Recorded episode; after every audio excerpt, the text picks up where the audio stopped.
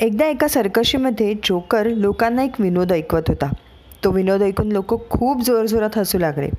काही वेळानंतर जोकरने तोच विनोद पुन्हा एकदा ऐकवला. या वेळेला मात्र लोक जरा कमी हसले. थोड्या वेळानंतर म्हणजे साधारण तिसऱ्या चौथ्यांदा पुन्हा एकदा जोकरने तोच विनोद ऐकवायला सुरुवात केली. आता तो काही सुरू करणार इतक्यात एक माणूस मध्येच म्हणाला अरे किती वेळा तोच तोच विनोद ऐकवशील? काहीतरी नवीन वेगळं ऐकव की. आता त्याच्या त्याच त्याच विनोदावर सारखं हसू येणं शक्य होतं का लोकांना? नाहीच. जोकर थोडा वेळ थांबला गंभीर झाला आणि मग म्हणाला धन्यवाद साहेब पण मला तर हेच सुचवायचं होतं की जेव्हा आनंदाच्या एका कारणाने तुम्ही लोक वारंवार खुश होऊ शकत नाहीत मग दुःखाच्या एकाच कारणामुळे तुम्ही वारंवार दुःखी का होता?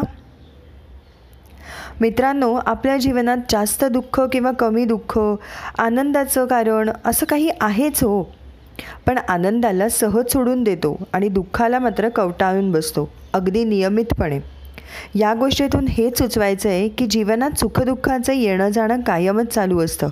पण ज्याप्रमाणे आपल्याला एकच सुख वारंवार आनंद देत नाही त्याचप्रमाणे एकाच दुःखामुळे आपण वारंवार दुःखी का होतो?